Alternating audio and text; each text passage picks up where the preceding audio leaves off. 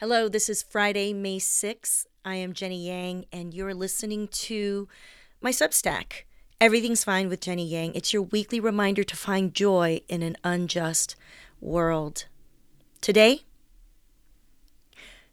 I had an abortion and I wanted the baby. Content warning abortion, miscarriage, pregnancy. I had an abortion and I wanted the baby.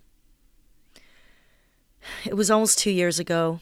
I got pregnant and was so happy. But at the 12 week checkup, my doctor said my baby's heart stopped at eight weeks. For those last four weeks, my body still felt pregnant. Pregnancy hormones telling me to rest, eat, and grow what was in my womb. Hormones that continued pulsating inside me even after the fetus stopped growing. what a sick joke.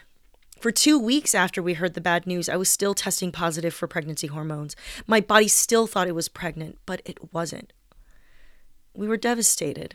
I mean, we both wanted children. My partner Corey and I were no spring chickens, so for us to get pregnant so quickly felt like a sign. We met on a dating app in May 2020 and basically moved in together August of 2020 by renting an Airbnb in Joshua Tree and stayed out in the desert for three and a half months. Getting pregnant the first month we lived together made us feel like our swift pandemic romance was meant to be.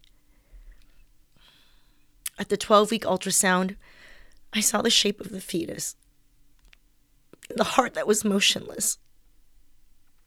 Suddenly, that made me feel queasy. This dead tissue inside me that didn't naturally pass through me like a quote unquote regular miscarriage what I had was a missed miscarriage. If I didn't get rid of the dead tissue inside me, it could become toxic and kill me. Yeah, that's a thing. The only way to expel the tissue was to take a pill that causes the tissue to be expelled, or a dilation and curettage, D&C, the process where you go into the uterus and physically clean out the tissue with a medical instrument. Both of these techniques are what we call abortions. I share this story because it's important for us to know exactly why people with uteruses have abortions. Abortions are medical procedures that are used for all sorts of reasons, including people like me who want to get pregnant and raise a baby. It is not just one thing.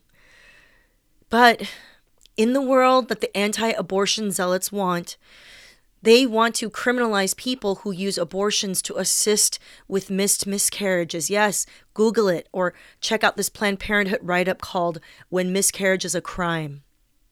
They want to arrest people like me, like you, like your friends, your sisters. This is not a hyperbole. The world they want is already here. No matter the reason, abortions must stay legal and necessary because we must be in control of our own bodies. We have to take action and stay vigilant. Let's donate to community abortion providers and funds. Uh, here's a link with a great roundup. Let's donate to and volunteer for state representatives and their elections. Sadly,